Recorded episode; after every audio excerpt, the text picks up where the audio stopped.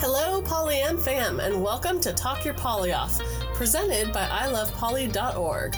This is your podcast for ethically navigating your relationships, your community, and yourself for a healthier and happier lifestyle. This is Bella Doll. She is my sunshine full of giggles. And this is Joshua Monsuda, the logic to my emotion and the chaos to my order. So now you know us. Pull up a seat and let's talk our poly off. Hey there, Polyam fam, and welcome back to Talk Your Poly Off. I'm Bella. No, you're not. What? No. I'm I'm Bella. I'm, you're Monsuda. No, I'm not. Yes, you are. No. Yes, Infinity. Okay, fine. I'm Bella. This is Monsuda. What? Huh? And it's a special episode. It is a special episode. Why? Because we have a very dear friend of ours that we want to have a chat with today, whose birthday it also happens to be. Oh, well. Yay! Let's welcome Kiki to the show. And say happy birthdays. Happy birthday, Kiki. Thank you, and thanks for having me. I'm really glad that you took the time out of your special day to hang out and talk with us. My special day has a lot of time in it because of the time we are in right now. So I have a lot of time. Thanks for having something special to add to make my day even more so. Yay! Well, let's talk about what's going on with uh, COVID 19. How are you handling all the self isolation stuff? Day by day, like I think most of us. But I think that, I don't know, it just depends on the day, really. I think we are going one day at a time because everybody feels different. And you never know what you're dealing with until you wake up. So Right. today has been pretty good. How are you? Oh, super good. I'm not climbing up the walls and I'm not bouncing from room to room and I'm not pulling all of my hair out. this is a great time for me. I feel very at peace. Oh. Yeah. Yeah. It's been a pretty good morning. We were pretty productive today. Had to venture out and get some groceries, but it's been a pretty good day so far. So we didn't sleep the day away, which is a good thing. Like I did yesterday. Because I'm still working from 6 a.m. to noon. I got off work and he was still in bed. I stayed up late working on other things. I've been having the problem of working from home, but having all of my home habits. So staying up until the wee hours, but then having to get up and like, yeah, your commute is 30 seconds, but like you you've burned all your morning routine away by you know logging onto facebook too long and and then i'm you know i'm jumping on the computer and i'm just kind of trying to catch up with you know shifting. I've had that whole commute to get into to work mode and all of that. So when it's walking from the couch to the computer it's not at all the same. I mean so i'm, so I'm like starting my day up too late work life balance that way which has been interesting Well, and I found myself scrolling Facebook a lot more, not interacting so much, just mindlessly scrolling on my phone for 20 or 30 minutes and realizing, wait a minute, I just did all of that when I could have been doing anything else. We've got multiple projects around the house going on. And you know, you start one and you get bored, so you move on to another one. So there's a bunch of things started, but we haven't really finished any of our projects. I finished one of them. It oh, what'd you, oh, what'd you The bookshelves, I organized the books on the bookshelf. Oh, that's right. Yeah, And that was important to me. it was. So, speaking of important, I want to call out. I know that we're doing audio right now, but we can see you through our Zoom chat, Yeah, and you have an amazing tiara, I love it. and you even showed me a couple of pictures.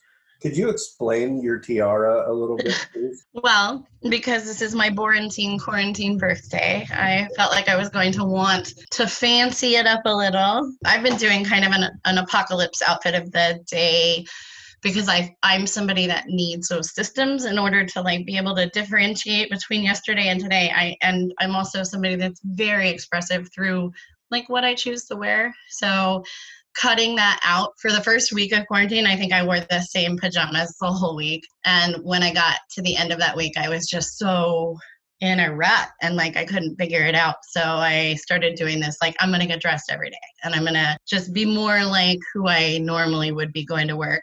Um, and then for my birthday, I decided that I was going to make a tiara and I started, you know, hitting the internet and figuring out what I could do with supplies on hand. And then glitter was ruled out by both of my partners. So I actually asked if we had some. They asked me to reflect on whether or not that was a good idea, especially when we're all trapped together. Unleash gl- glitter into the house. So I, uh, I I nixed that one for the good of the group, and I ended up going with hot glue, which um, I'm learning a lot. Uh, just from playing with hot glue. I've never really, I mean, I've used it to stick stuff to stuff, but like that's about it. And uh, I've been watching YouTube and doing it like the kids do. And then I built, uh, I built a really big, massive, lumpy, melty monster of a crown, which is what I call my night look. And I put it on and wore it long enough to do a photo session with one of my partners yesterday and then decided that that wasn't going to work for a day and so i, I whipped out a nice light little twiggy uh, day piece so that i could make it through the day with my fancy hot glue tiara Great. i acrylic paint and hot glue do not work very well they, there needs a tooth you know you got to scoop it up and give it something to hold to but you know i'm not it, it was for one day i haven't worked out all the all the problems yet. Learn as I go. Well, you mentioned that you've got two of your partners in the house. How are you relationshiping when you're all stuck together? Like, are you making special date nights a thing? Are people getting on each other's nerves? Oh, yeah. My poor introverted partner is probably feeling it the most. He likes quiet and he likes chill and he likes his routine. And normally that's fine because my other partner and I are both go and do and, you know, be out and go to parties and go to karaoke and all that stuff. And, and now we don't have that time out of the house. So we're always there.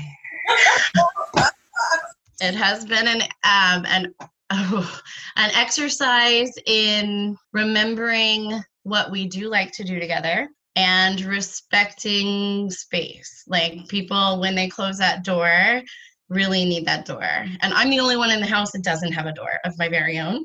So that's also interesting. Are you guys making special time in any way? You know, we have different needs. My part my I've been with one partner for about 13 years and the other one for about 8.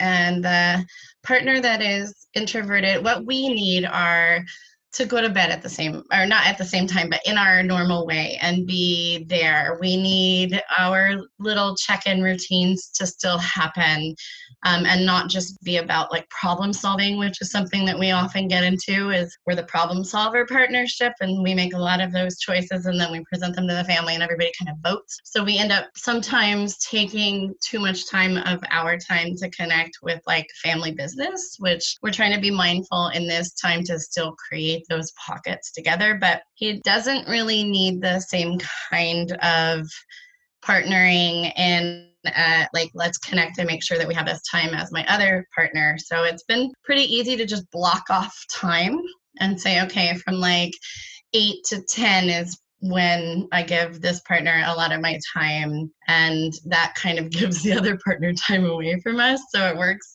pretty well. so we haven't really butt up against that.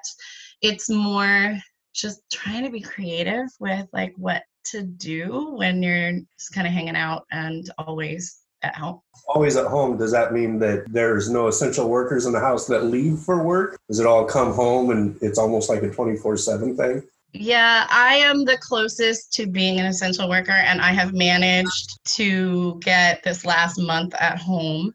Doing, I'm handling a lot of like building online content and things like that. So, so far, I've been able to stay home.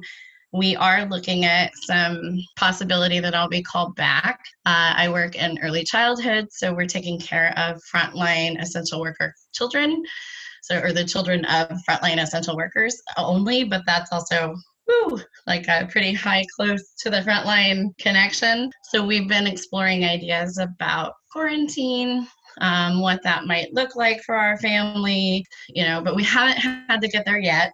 I'm kind of on a week by week check in, and I've managed to build out a pretty big week for next week. So they're not calling me back yet, but then who knows? Um, so we have had to look at like what that would look like for our family because it would be very different if one of us was suddenly, you know, working and with pretty close contact. I know we've got a friend who is a nurse and she's on the front lines, mm-hmm. and her live her husband at home has celiac disease, and so he can't come in contact. Like he'll get sick real quick, real easy. So when she was working, you know, she's got a couple days off, but when she's going to work, she's quarantining in the garage. She was like, I'm just going to set up a tent or whatever and stay in the garage. I have to wear my mask all day at home. I can't touch anything. I mean, obviously, gluten's a big thing for him anyway, so the household is pretty adjustable for them. But man, she was like, I almost want to just park an RV in the driveway and just live in the RV because I don't want to get my family sick. I mean, you have to think about the psychological impact that that's having on these people that are already under so much, yeah. you know, psychological stress and I mean, legit real stress every day going into work and being working with people that have diagnosed COVID and then coming home and not having even just their systems and their own comforts, but then to feel like you're bringing that infection into your home, possibly that you could endanger your family, and then like living in the garage. I mean, how, what do you do to to manage your stress when everything is different and you're living in the garage. I mean, that's hardcore. And as somebody else had mentioned too, with the stress and with little kids that I know you work with, and homeschooling, all the things going on, that some of my friends are more in the, yeah, homeschool, I'm going to go hardcore. And others are like, you know, I don't want to add extra school stress on top of my kids because that'll hit their immune system if they're too stressed out. So I've seen kind of parents go both ways too with the kiddos trying to just manage stress I don't know. It's yeah. so crazy. And on one hand, you want to mm-hmm. decrease the amount of stress a child is feeling from increased homework. But on the other hand, in, in some ways, it also gives them a chance to focus right. on something other than this great big scary thing around them. Yeah. Sometimes it's a little tougher for kids to process big world things, right. and something like that could theoretically could also help them out. Yeah, definitely. So I easily could see it going both ways, and I think either way is a good way. Yeah, whatever works for your family. Doing um, online school this year because uh, I have two kiddos, one 17 and in their junior year, and one is 11 and in their sixth grade year. But they've been using online learning, and we've already found for us, it's not even easy for everybody to learn online. We don't all learn the same way. And this year has been such an interesting process about learning how to even relearn like how we organize information and how we stay on top of things. And like the due dates are kind of fluid. And as we were talking about before when you don't have a lot of things that differentiate days so you're you're trying to keep track that you have something due at tuesday at three and something else due at thursday at four and you're not even really sure that it's Wednesday. so it, it's a different kind of learning. I saw a uh, clock online, like a Facebook ad, and it was instead of the hours on the clock, it was Monday, Tuesday, Wednesday. So you could see at least what day of the week it was. I need that in my life. Right. So, what are you most excited about when you get to come out of isolation, when all this goes away? What are you? What are the first things you want to do, or you're looking forward to?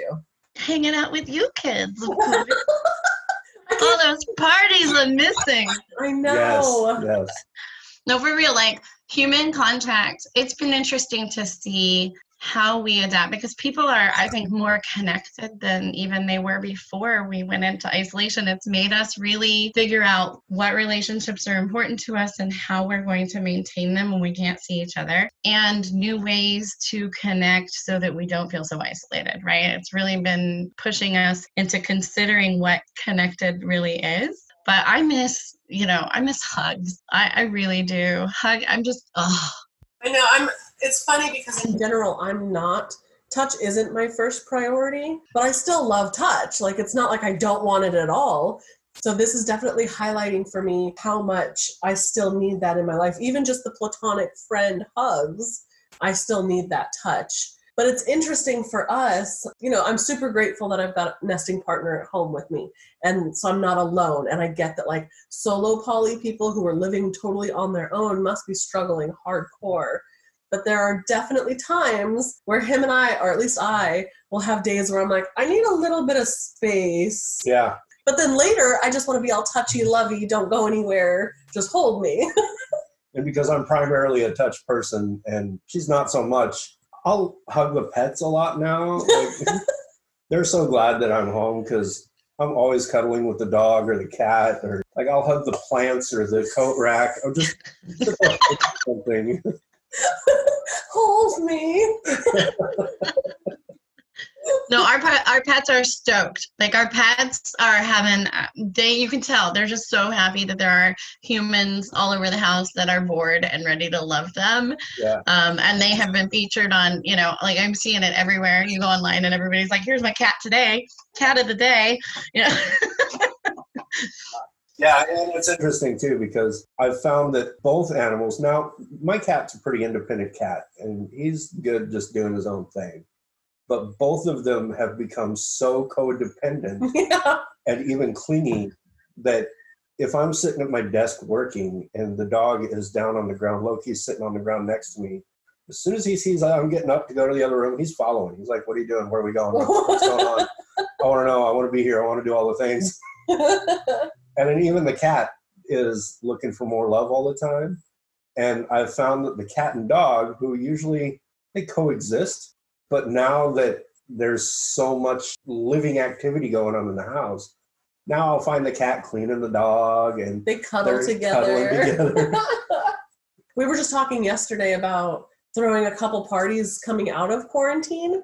One of them, wait one of them was inspired by you yeah, actually one of them want to do like a quarantine. What did you call it it was like a post-quarantine birthday bash for everyone who had birthdays during quarantine yeah, yes. everyone's going to want to celebrate and naturally i'm not going to try to make this event take place over anyone else's plans but if we can coordinate it we could have like six birthdays or eight birthdays all at once and then there'd be so much cake but then just doing uh, in general, maybe if it's still summertime, maybe August or something, do like a big barbecue bash kind of a thing to get everybody out of the house and together and and then for the the people who do enjoy a lot of touch we're also thinking about having like a blanket fort cuddle party yeah, a, a friend cuddle puddle. yeah so we've got plans I love it. Yeah. Sign me up. You'll be there. Got it. We'll count you in. So we talked a little bit about just kind of what's going on nowadays, but I want to go back and I want to know a little bit of your poly story and how you got into ethical non-monogamy in the first place. I started at the wee age of 17. Um, I had a long term high school boyfriend, and we were one of those, you know, blended name couples. We met our freshman year, stayed together all through high school, and then we went off to college 30 miles apart, but neither one of us drove. So we were like, okay, this isn't to really be easy. Like we knew, and that was before, I mean, we were way before Uber. so getting, and it was down in LA. So yes, there were ways to get around, but not that great. And we both knew that we really loved each other. And we also knew that we didn't want to limit each other's experience.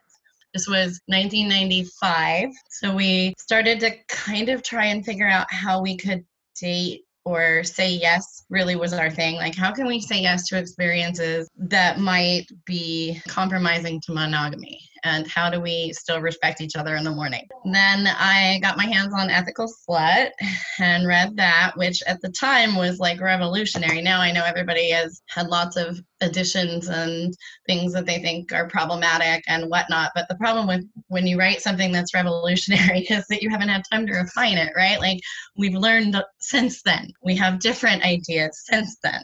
Uh, so I read that, and that started to make a lot of sense to me. And so I just started doing it. And back, I mean, there wasn't even stuff on the internet in 95. There was Loving More, I think, was a resource that I used. There were a couple of sites that I that even knew what polyamory was. And so I just kind of clung to that and always ended up there. I would have three things when I would first meet people. I called them the three P's. They were pot, poly, and pagan. If you were cool with those P's, you were cool with this P. You know, I was I was good. So I met my first partner online uh, through OkCupid and went out on a date. And we really connected and stayed together as pretty much uh, a, we were open, but relatively monogamous the first year that we were together. And then our just basic differences led me to start dating a little bit. And then I met my second partner. We actually grew up in the same hometown together and started chatting uh, through Facebook when my first partner was in college and I was living in Tucson while he was living in Portland. So I was starved and deprived and needed some love. So I, you know, did a little online hookup and started visiting and and really my second partner was only supposed to be what I like to be like my vacation partner. You know, I always gets the hottest underwear, always has like we don't talk about bills, we don't talk about nothing. I, I, I don't have any responsibilities. I get to go out and just, you know, have fun when we see each other. And that was really what that was supposed to be about. And then he decided that he wanted more. about six years ago, we decided to make a go of it as a family. The two partners are, so we're a V. I always have to do like my fingers to talk about it. I'm the connection. and the, near the two shall, I, I keep trying to pitch some really awesome ideas about how I think it should go. And I also have to go with like what they really want. So what we have found is that their Venn diagram of common interests and like pop culture and movies that they like and all of that is such a large overlap that the two of them get along so well. They're kind of like built in BFFs, which works really well, especially I think for the more introverted partner that doesn't really get out and have a lot of relationships. So that has actually been kind of a cool thing we consider our family our primary. So we make decisions based on what is best for our family, and then we go from there. And so far, it's just been kind of running six years now. We're doing okay.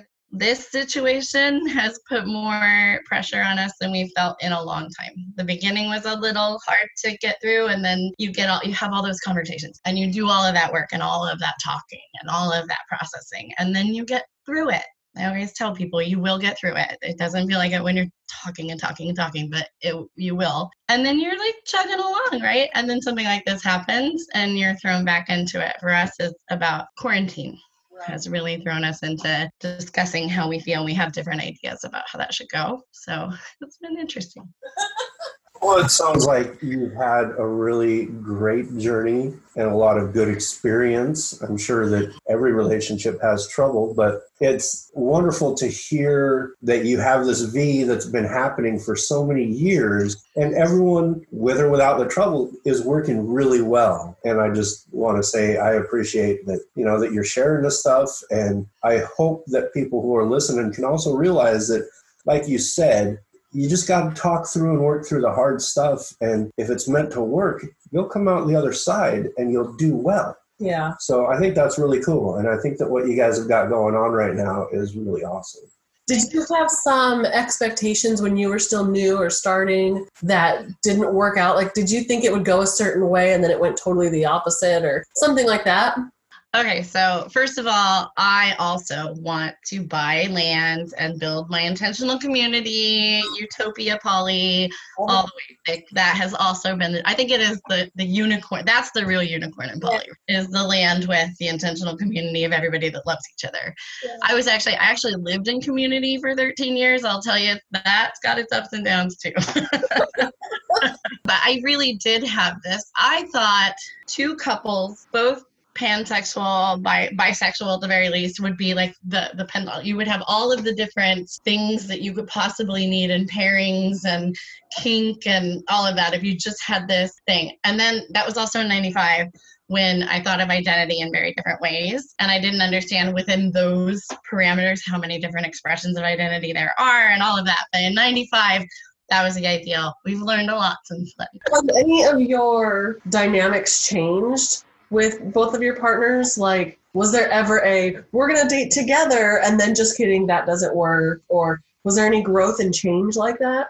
So I will be the first to tell you that I did poly poorly like made so many mistakes in the beginning and even in the middle and could even maybe tomorrow make some more mistakes i don't i i'm not somebody that, that feels like i know it all and that it stays the same. It changes all the time. So our dynamics have changed several times. When my first partner and I first started dating, we had ideas about how that would look. And then I found that I didn't much like to know about all of his dating because I felt one of the things was we didn't have the same level of intimacy needs. Like I'm incredibly needy of sex and sexual connection, and he is not so much. So when he started dating, I found that my jealousy was pretty like I, I, felt a little bit like how can you be getting more when you're not bringing it when i need it? So i came from a real space of that. And also there would be something like eye gazing. He he would talk about we would make fun of eye gazing. We like thought it was hilarious. And then he got a girlfriend who was really into eye gazing and i just could not handle it. I could not handle it. So I would like flip out because I thought it was hypocritical and I didn't quite realize that you were you could be different things and celebrate different things and maybe making fun of something was that you were actually really curious about it and hadn't really had anyone that openly accepted it and wanted to teach you about it. You know, like I said, we grow. We grow, right? Could you explain what eye gazing is to us and to everybody? It's profound, deep eye contact for a very, very long time. Uh, well, I don't know. I mean, I think it could be intense too. Like,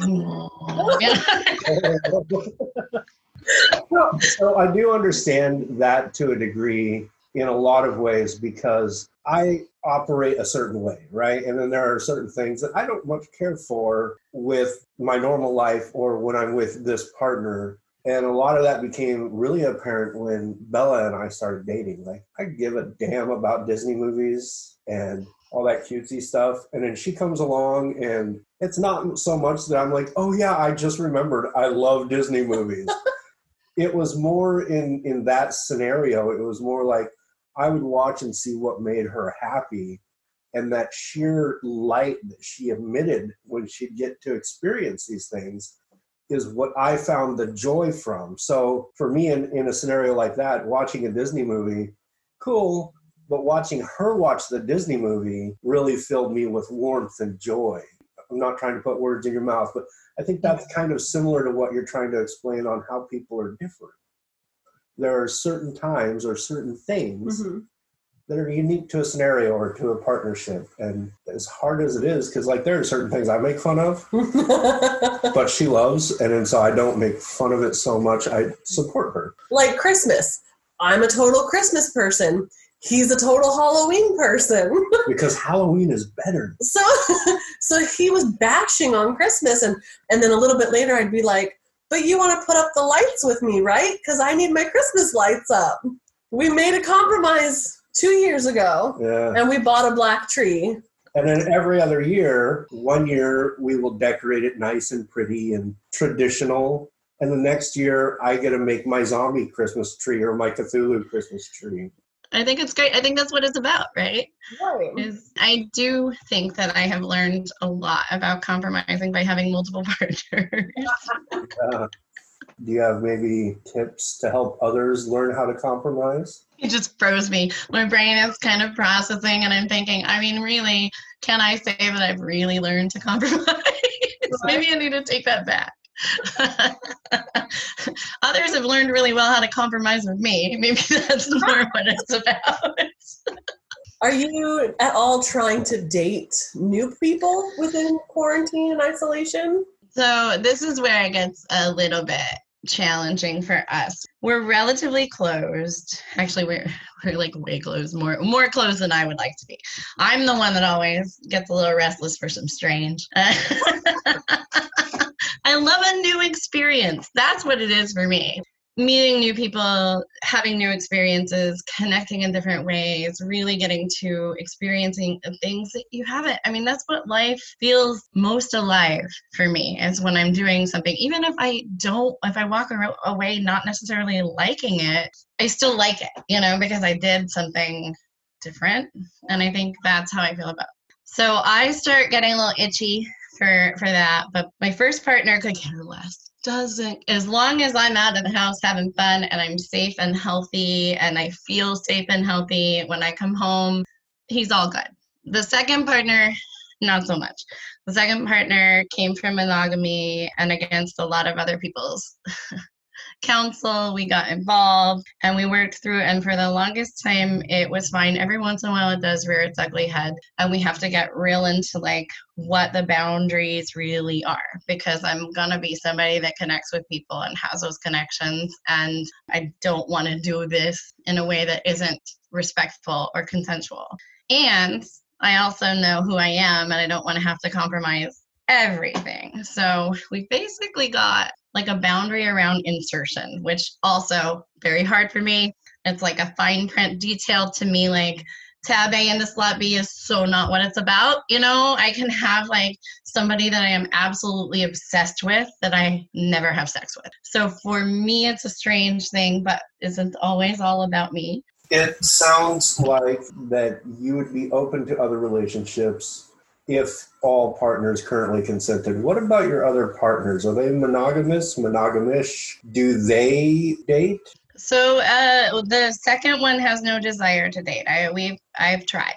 In fact, that's been kind of like I mean, admittedly, like how I'm like, hey, if you if I can get you into doing this, and you can have those moments where you understand firsthand that being with somebody doesn't mean that you are going to not be with somebody else, or that it lessens that, or that you're comparing these people are because once you experience it that doesn't really happen or at least that's not how it goes for me then it feels a little like how can you imagine that from a point of monogamy until you've experienced it right so i have tried that but it did not work so he no and then the other partner really sees his alone time as his other partner if that makes sense. I mean, like I've never limited it, but he has definitely said like I don't have the capacity to date more than one person. I mean, I probably take up a lot of bandwidth to be fair. But but also just like when you are fulfilled and when you are happy and when I also have what fulfills me and it doesn't come at a cost to you, it feels balanced. And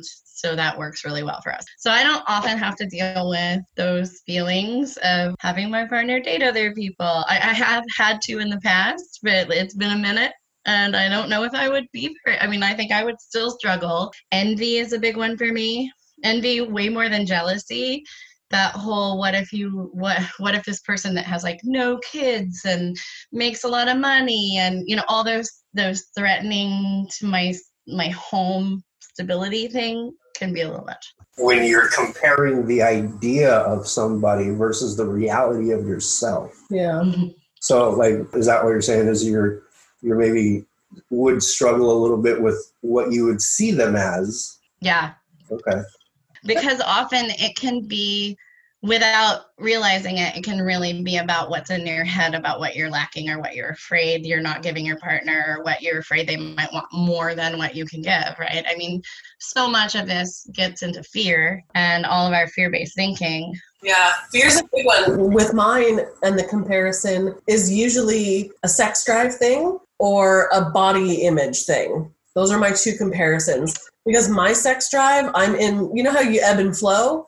I'm on the the downside right now where I'm like I don't really have interest in sexual stuff right now. At least not to the extent I used to. So I'll definitely have moments where I'm like, man, I really want you to go out and find someone with high sexual activity, but at the same time, I'm sad that it's not me that I can't, you know? Or um, I struggle with the fear of missing out, the FOMO stuff. Mm-hmm. I don't necessarily care that he's out doing something, but I want to be there too. I want to have the same experience. well, and it's sometimes a challenge because I still have my ebbs and my flows. Mm-hmm. And I've been, I guess, for lack of a better term, ramped up. Springtime, baby. Everything's uh, in blue. Especially with all this quarantine. I'm like, well, I'm bored. Let's use what I've got. right?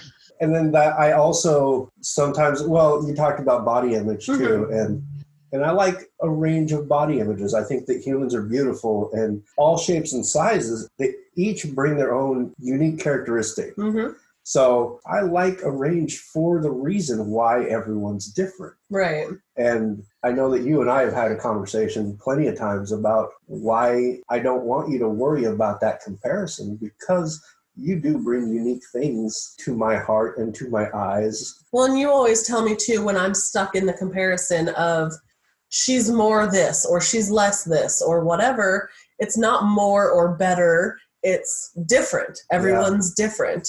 And you can get your heart lit on fire or your dick lit on fire by one thing from someone and one thing from someone else. It doesn't make it better. Hopefully, it's not the dick lit on fire because I think medication. uh, I mean, it could happen. Yeah, but, and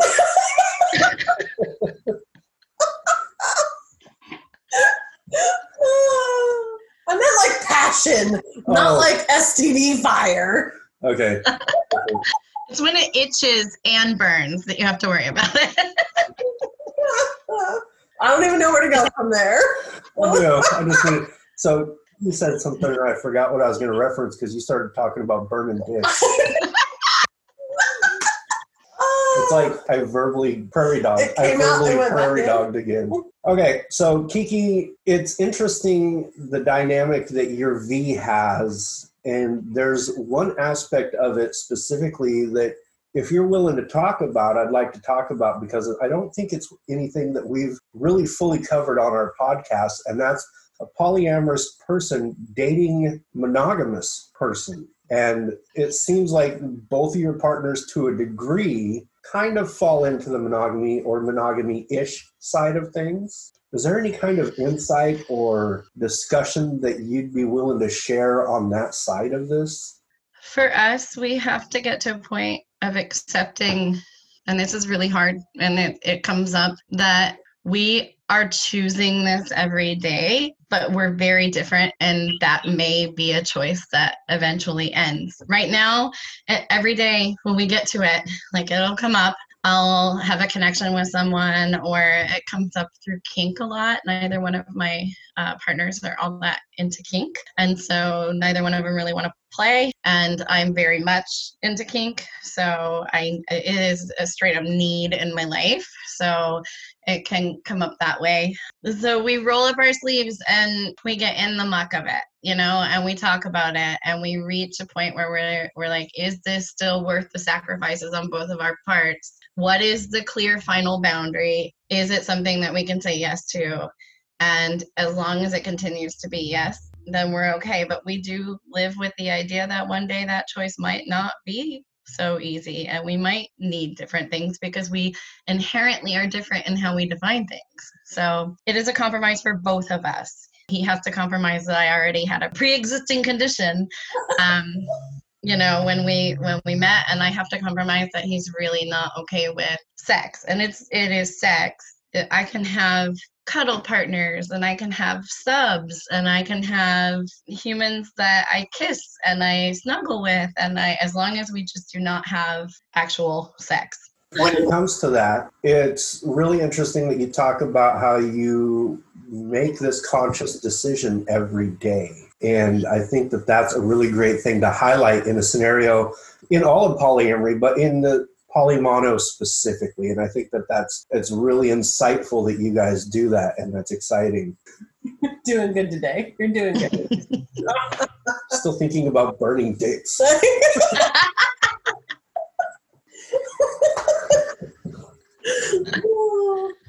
so you and your second partner who actively chooses to stay monogamous have been together for many, many years now. And I know that you'd mentioned that earlier on there was a lot of work to go through, and then it's gotten easier, and then the coronavirus has brought us all home. But some of that early on conversation, some of that early hard work that you had to do, is there stuff in there that you could use in a way to help listeners who are new to this concept in how they might be able to better process or work together to make a polymono relationship work a little more easily or fluidly?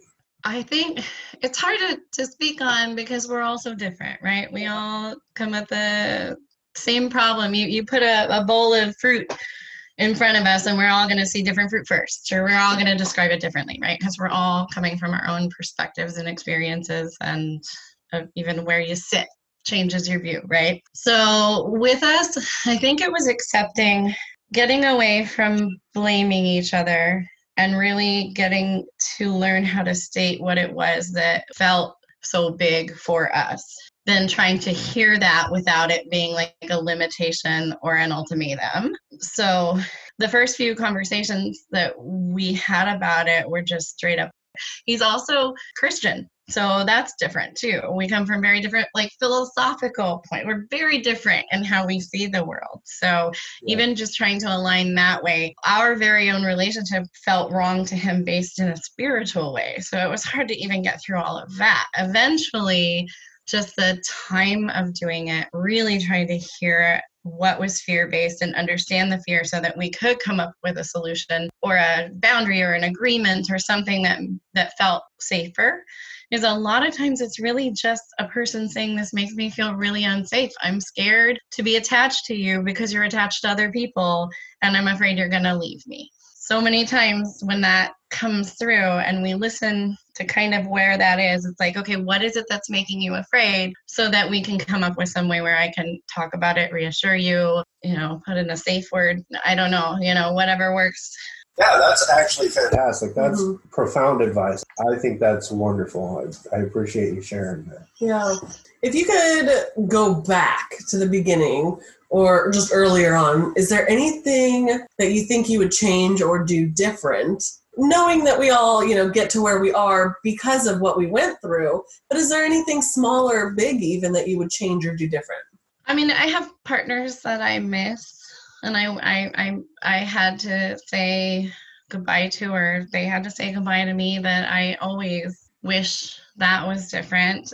I have never really experienced monogamy, and uh, you know, I have monogamy. It's funny because I do experience monogamy, right? A lot of people would tell me, a lot of poly people like to tell me that I'm not even necessarily poly, even well, I'm poly, and then you know, it doesn't necessarily qualify. We have lots of people that have opinions on how to do this the right way, which is a whole nother topic for a whole nother day.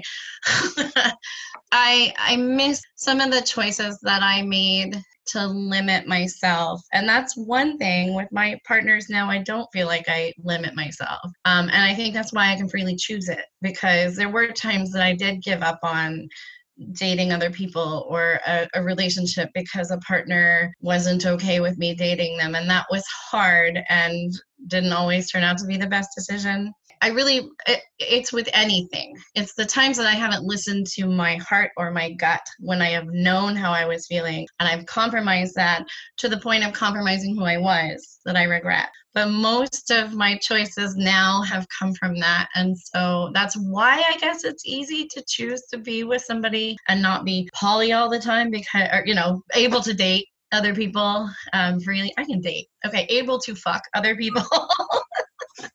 Most people don't want to date if there's no fucking involved, though. I'll tell you that. It is. It's hard to get people because there is, you know, a romantic element, sexual element to this and what we do. And so when they hear that that's off the table, a lot of times it's hard for me to even like make connections with people. So that can be really challenging. I really understand that being demisexual myself.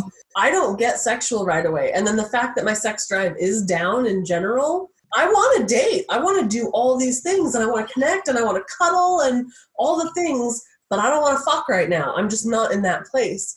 And same as you're saying, when I have that conversation with someone, maybe before we even meet and we're just talking online, and I'm like, hey, I'm really not looking for sex. They don't take that well and they don't even want to get to know me. And then, of course, that's a shot to my ego where I'm like, oh man, am I just good for a piece of ass, you know?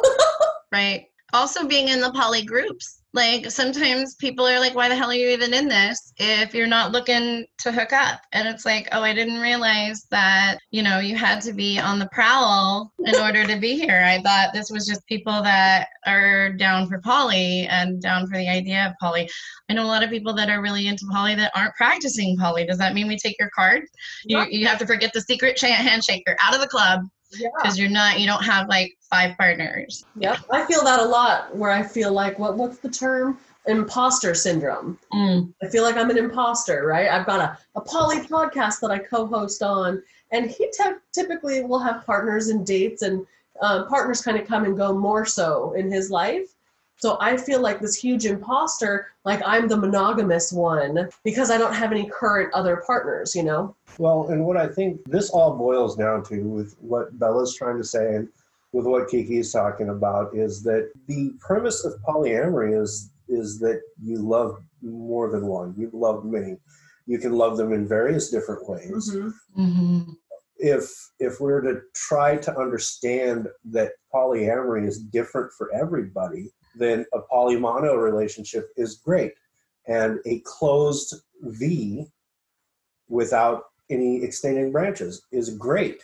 And a, a set quad. I mean, you can close off as much as you need to Right. because we all find our own levels of polysaturation and that may not be what other people's are i've met people online who feel like they need to date everyone they come in contact with and for them that's great Yeah. i'm not even going to diminish that because for them that's what works and sometimes people tend to forget that it's not a numbers game and that it's okay to have a closed v or a closed triad or a polymono relationship. It's okay to love the way you want to love, and I think that that sometimes gets lost. Yeah. I think people get excited too, especially when they're newer and they're like, oh, suddenly I can have five partners? Perfect. I'm going to go on the hunt for five partners. Like they get so excited and into the idea that sometimes I think they forget to just genuinely connect with people. Yeah, and I think, like for me, that's where I'm at. I need to genuinely Mhm. connect. I will date more than Bella does, but I'm not going to date somebody if I don't feel like there's a connection. I'm not going to do it just so I can have another partner. I'm actually very selective. It may not seem like it to the people that know me and hang out with me because I love all my friends and I'm a very huggy person and I'm very flirty, but I'm also incredibly selective on who I want to spend my time with. And for people who aren't as selective as I am, they might not understand the choices that I make. Right. And in further, they might not understand the choices that either of you are making because it just doesn't make sense. Because if they're poly and they see it this way, why doesn't everyone else see it that way? Right. And sometimes that's when we need to take a step back and have empathy for the situation and learn that everybody is different. And and then things seem a little easier. Yeah. That- Well, and also you have all these choices, right? And just like ebb and flow. Uh, I mean, I, my interest in poly will ebb and flow. My interest in having other things, I will be chugging along just fine with all the shit I got going on, and just be okay. I'm at capacity, and then if I meet someone, it'll be like, oh, oh, wait a minute, hey, how you doing? But you know, I can be chugging along, and then there are times where I'm just like, let's get on FetLife and look for, you know, because I'm I'm feeling it. I'm randy. I want. I'm craving connection.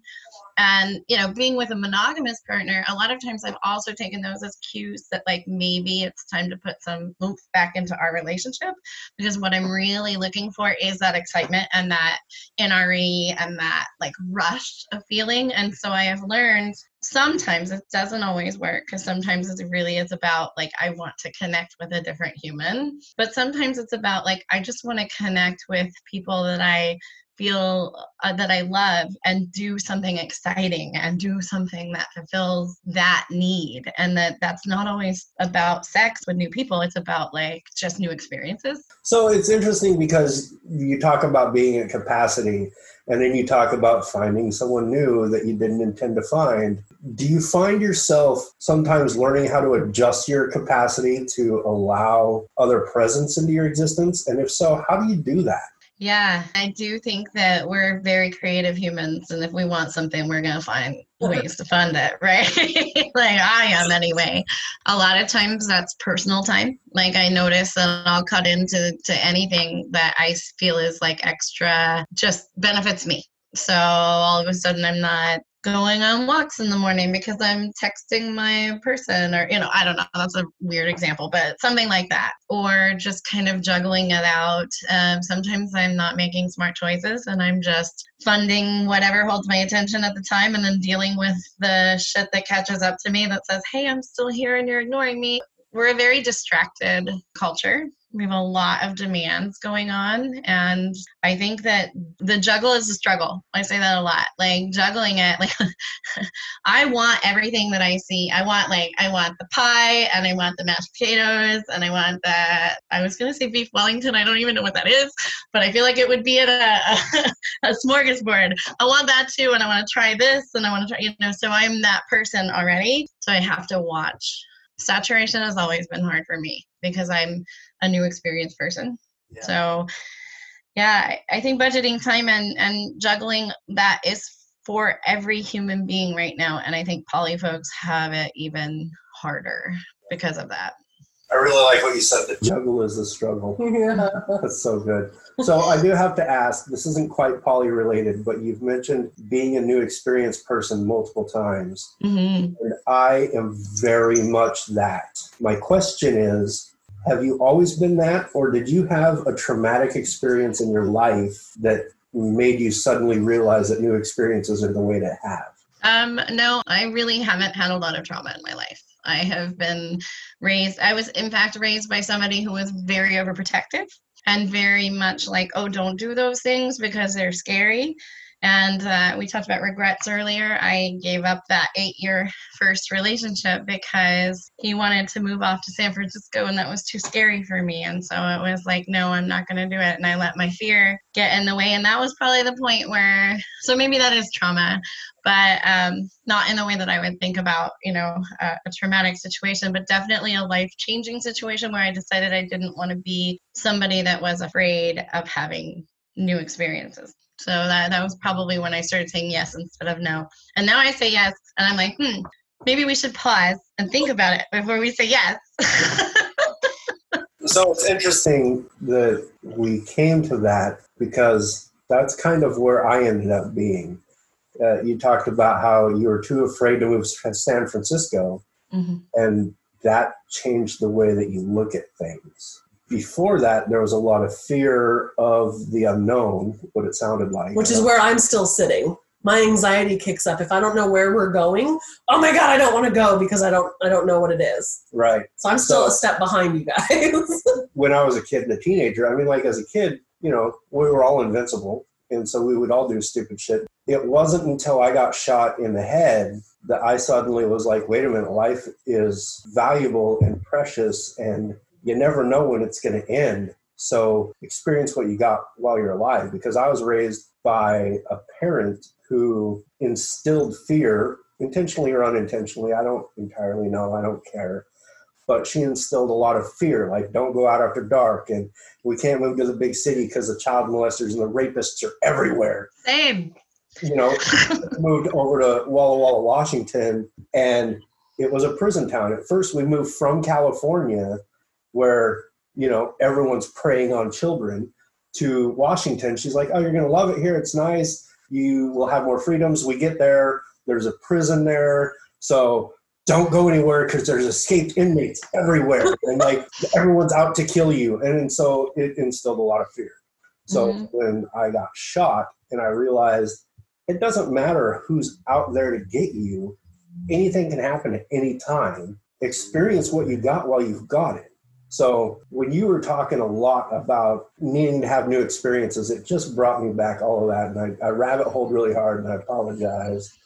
But it's just exciting to talk to someone who's experienced something that has turned their life around and given them the freedom to explore their existence. So that was really exciting, and I appreciate you sharing.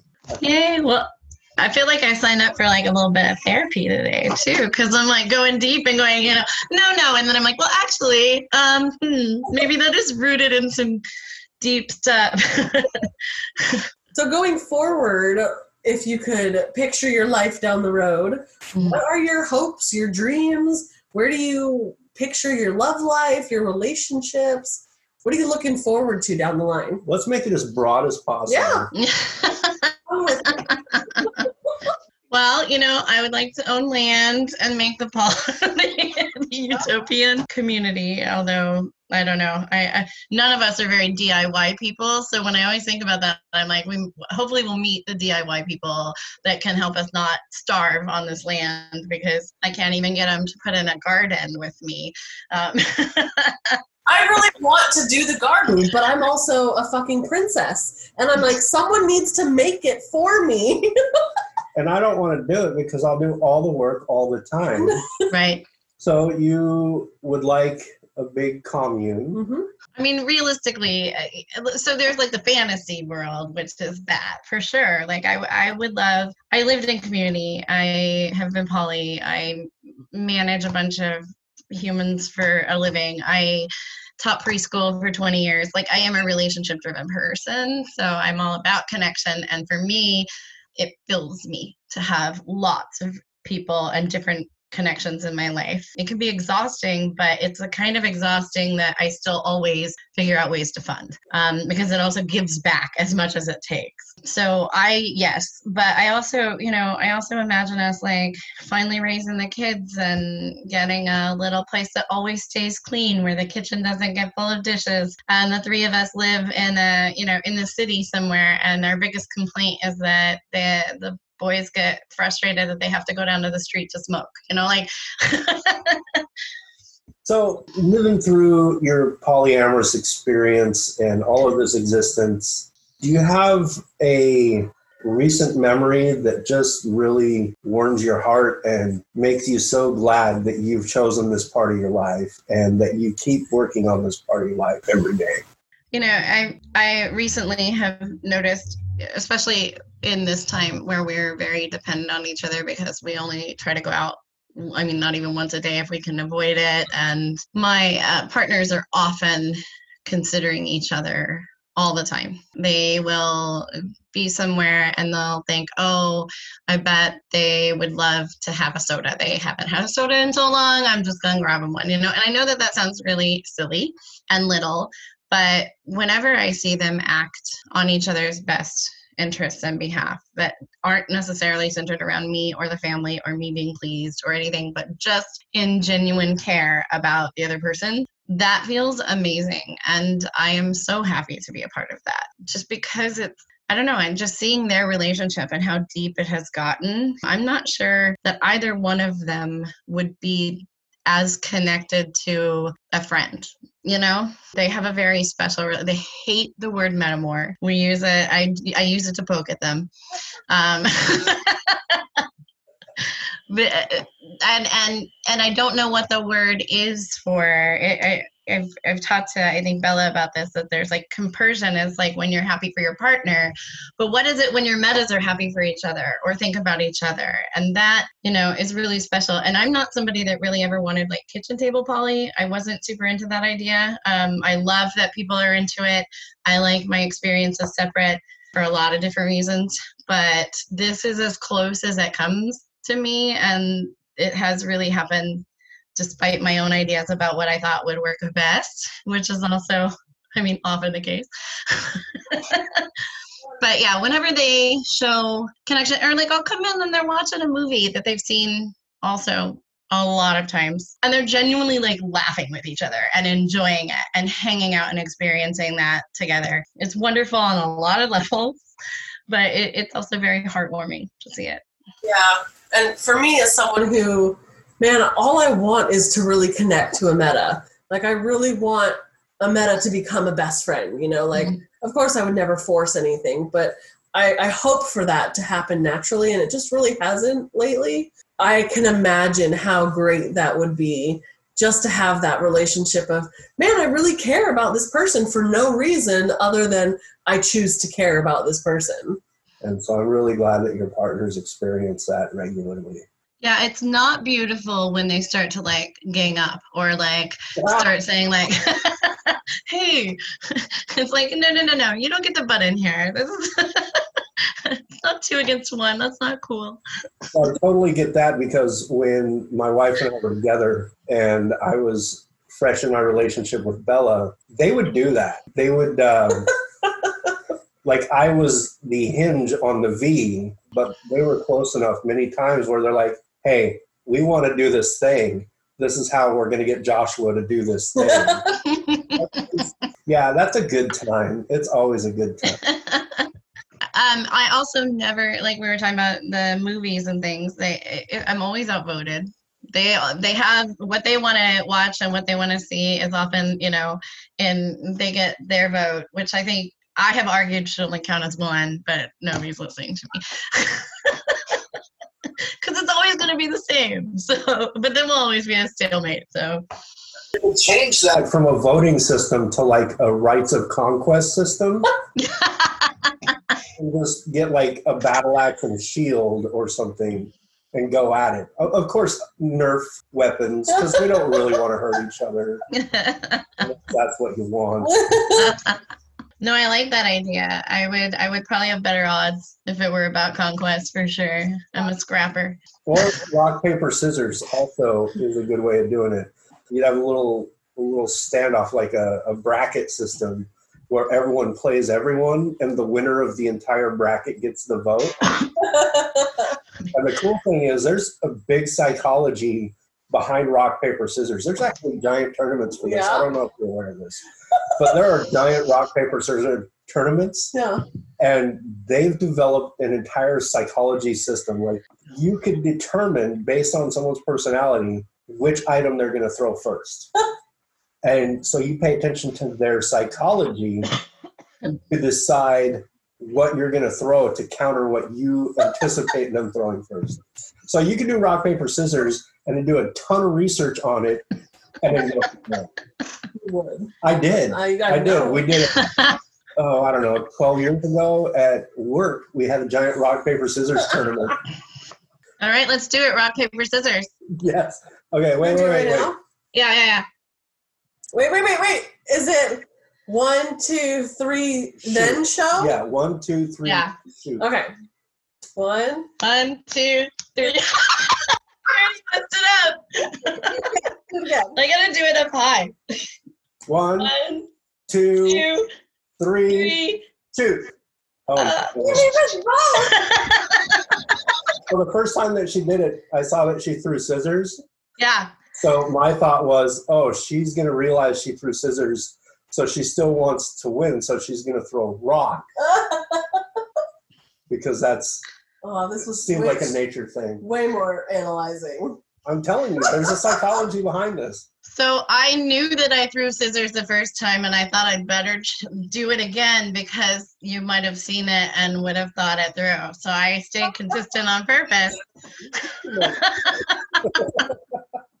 Well, at least you got to win rock, paper, scissors against both of us at the same time on your birthday. Birthday scissors. Birthday Birthday scissors could have multiple contexts. Yeah. Right? Yes. It get even better. It like a good time.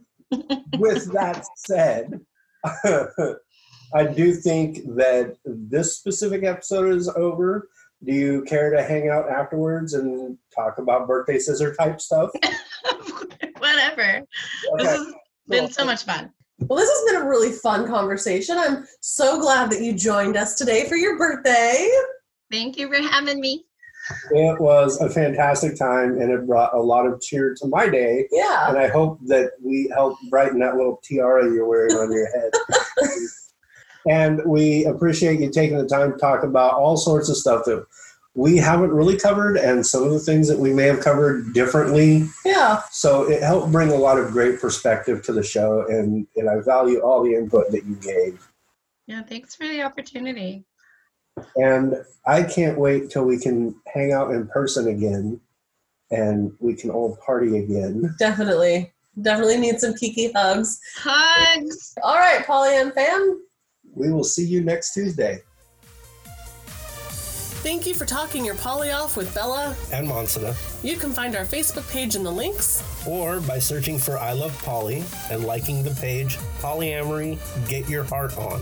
You can also find I Love Poly on Instagram and Twitter by searching I Love Poly Cares. If you want us to help you navigate to all of our online presence, check out the show notes or come on over to ilovepoly.org. We would love to hear from you. That's right, and you can get in touch with us by emailing podcast at ilovepoly.org. That's singular podcast, not plural. So until our next discussion, Polly and fam, Live like there's no tomorrow laugh until it hurts and, and love, without, limits.